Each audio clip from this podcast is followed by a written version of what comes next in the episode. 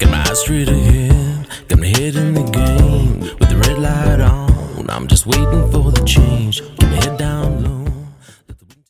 Hi, I'm Jay Fallon. Thanks for listening to The Slippery Slope. So, I've already tried recording this episode.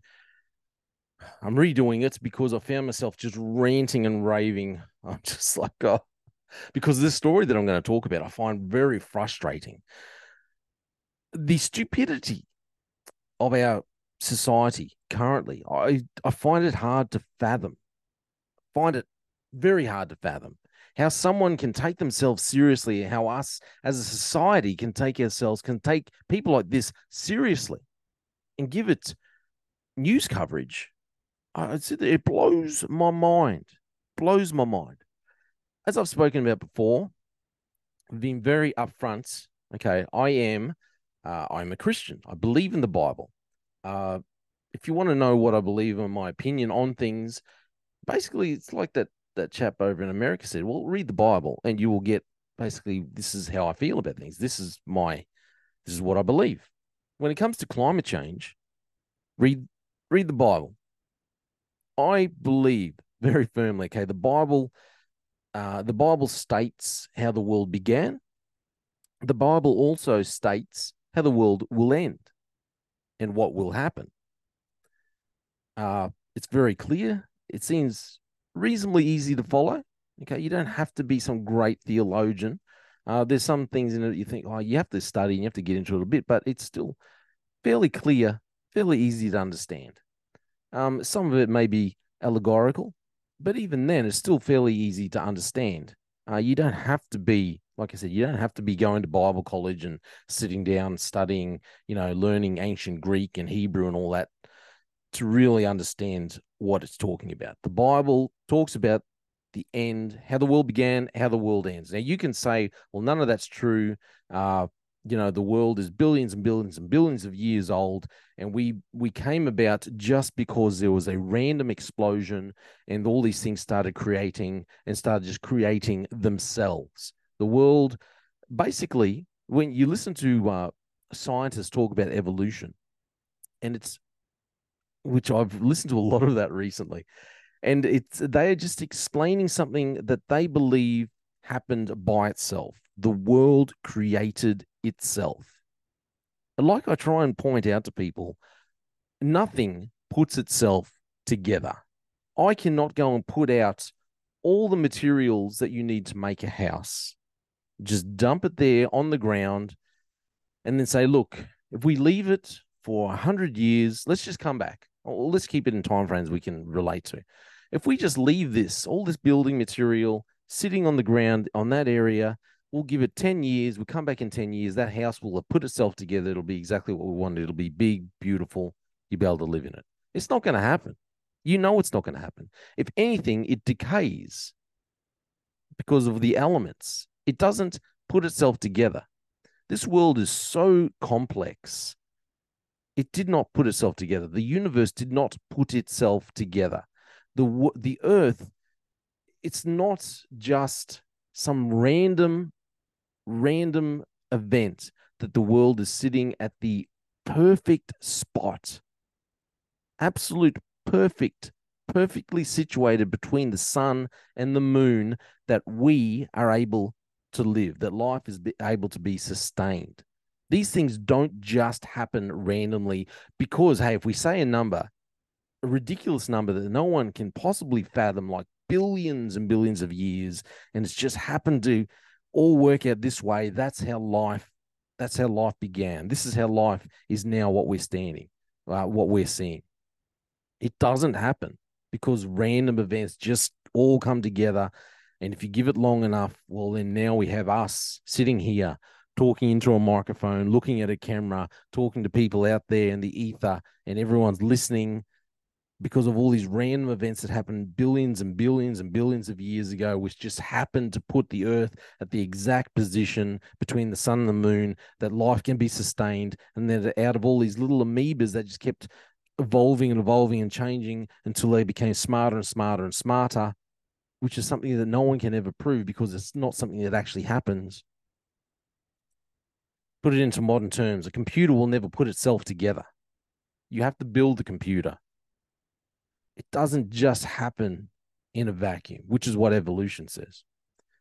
I'm talking about all this and I am ranting, I'm raving a little, and I'm sorry, okay? But I just I read this, I read this article and I just think we are getting more stupid, more stupid. I'm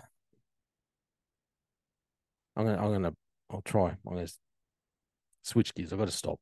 Just I'm ranting because I just can't believe how how silly we are. Let's I'll bring bring the story up.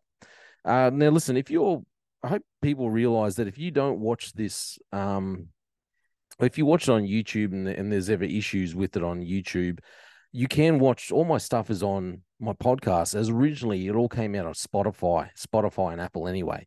And all the videos are all on Spotify. You can watch the videos on Spotify. You can listen to it all on Apple and a few, quite a few other podcast platforms as well. So you know, don't feel like you just have to watch it. Um, some of my stuff does get pulled down, or so, uh, does get uh, uh, well, some of it I can't put on YouTube anyway. But you can watch everything on Spotify or listen to it on Apple. This headline Former Australian diplomat Gregory Andrews is seven days into a hunger strike outside Parliament House and claims he won't quit until Australia has a timeline to stop exporting fossil fuels. Sorry for my language, but he's basically saying screw all you people who work in the coal mines, who make your money, make your living, who support your families, put food on the table because you work in the mines.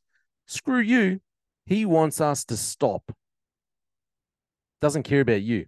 He wants us to stop. Gregory Andrews has worked with the government for more than 30 years, including as an ambassador to West Africa, the nation's first threatened species commissioner, and as Australia's deputy chief commission, uh, climate negotiator at the United Nations. He's been brainwashed by the United Nothings. Sitting on the Parliament House lawns, Mr. Andrews is seven days into a hunger strike and says he won't quit until Australia has a timeline to stop exporting fossil fuels. He pointed to Environment Minister Tanya Plibersek's decision to approve four coal mine projects this year as fueling his fire to take action. So four, four coal mine projects have been approved. Good on Tanya Plibersek. All these people which will have jobs, which will be able to go and all these young people which will be able to uh, train, learn, um, you know do apprenticeships learn learn new trades. All these things all should be able to learn. All these people which should be able to make money to provide for their families to buy houses to put food on the table. All the people which will be able to have warmth will uh, be able to have electricity because of these mines. Forget all that. Forget all the good that it does. No. He wants climate change. He wants the government to take action. Here is the clown. Picture of the clown here Another picture. That's the clown holding that sign. Day six, climate hunger strike. Mr. Andrews. he says, I worked in the government for 31 years. I've tried giving speeches, social media, writing letters to the government, going to protests. But emissions keep going up, Mr. Andrews told AAP. Australia spends more on fossil fuel subsidies than we do on the army. But climate change is the biggest national security risk to Australia. Well, it's not, but hey, don't let the truth get in the way of your feelings, Mr. Andrews. Mr. Andrews said he's already lost 4.5 kilograms in his first six days of protest. He's penciled in his protest until at least December 13. I love the fact that he's penciled it in. I don't know if he's really committed, if he's only penciled it in till that date, specific date. So it's in the hope Australia will ramp up action before the UN's COP28 climate talks in Dubai. I'm not going to end it until the Albanese government gets serious about climate change. And for me, that means making a commitment with, with a timeline to cease fossil fuel exports, to cease it, completely ceased, gone. Cease these obscene fossil fuel subsidies and end native forests logging. Oh, wow. He says, if I keep going at this rate, I'll have lost a third of my body weight before the COP, the COP starts. And when I get to that stage, then I'll start risking organ failure. Independent Senator David Pocock, see, that's why we shouldn't be we shouldn't be voting these people in. Pocock has visited Mr. Andrews, while staffs for other politicians have popped down and passed on support. These are the clowns that we are voting in. But it's the Prime Minister who's away in China at the moment, who he really wants to see. Albanese's determination and courage on the voice, the voice referendum, this is what he's saying. His determination and courage on the voice, leading something that right from the start was going to be really difficult to win. I just wish we would he would show that same determination on real climate action, Mr. Andrews said. Yeah, determination and courage. And then they turned around and blamed supposedly misinformation from the no campaign. No, no. All you had to do was actually read read the documentation, read the proposal, and you could see that it was not something that was going to be good for this country. It was just going to be something that helped the people that didn't actually need help. It was just going to feather the nest of the people that didn't need help anymore. It wasn't going to it wasn't going to help the people that really needed it. Anyway, going on. I must have naively assumed this government, which was elected on a pro climate action mandate, was really interested or wasn't captured by fossil fuels. Okay, first things first. If I was Prime Minister, I'd be grabbing the biggest box of popcorn and sitting there watching the man, checking it out. Daily updates. How much weight's he lost? How's he look today? This is going to be funny to watch. Maybe I shouldn't say that. That might be a bit grotesque, a bit uh, macabre. But crikey, is this how stupid we are? Is he really? Is this the way? Is this the way modern democracy is going? Where people think that if they go and throw a little temper tantrum and starve themselves, if you don't do this, I'm going to starve myself to death. I'm going to lose 20 kilos. My organs are going to fail you if you don't do as I say. If you don't do what I want you to do, screw thousands and thousands and thousands of people to go and make a living that are going to benefit from the opening of these new mines.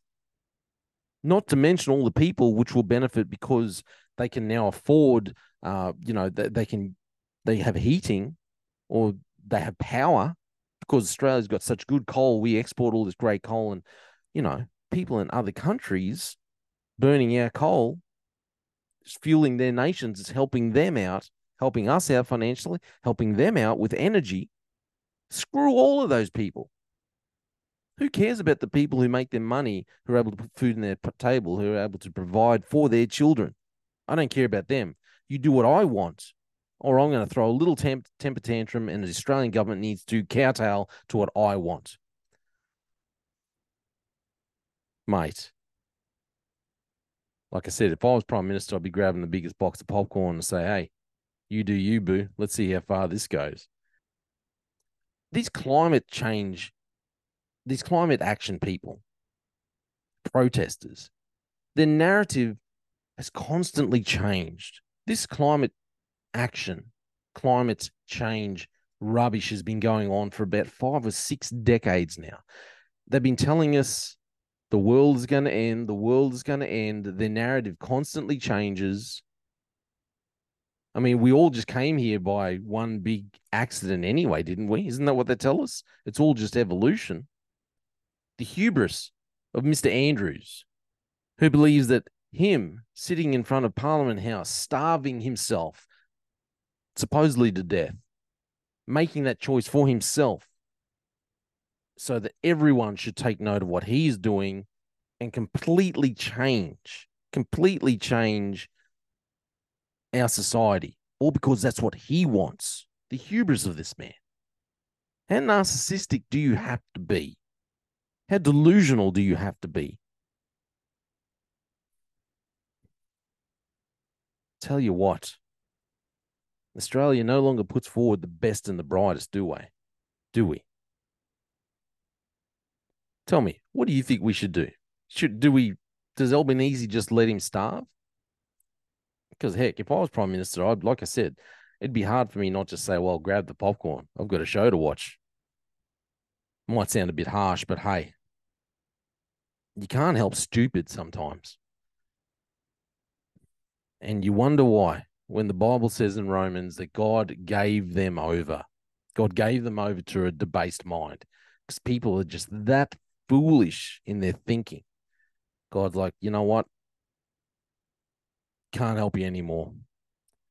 You're on your own. That's all my opinion. This is just another sign that we're heading towards the end, but it's not the end that these climate change people see. It's uh this is the end that the Bible says is coming. That's my opinion. Tell me what you reckon we should do about this fella starving himself to death, supposedly. Anyway, let me know what you think. Thanks for listening to the slippery, slippery slope.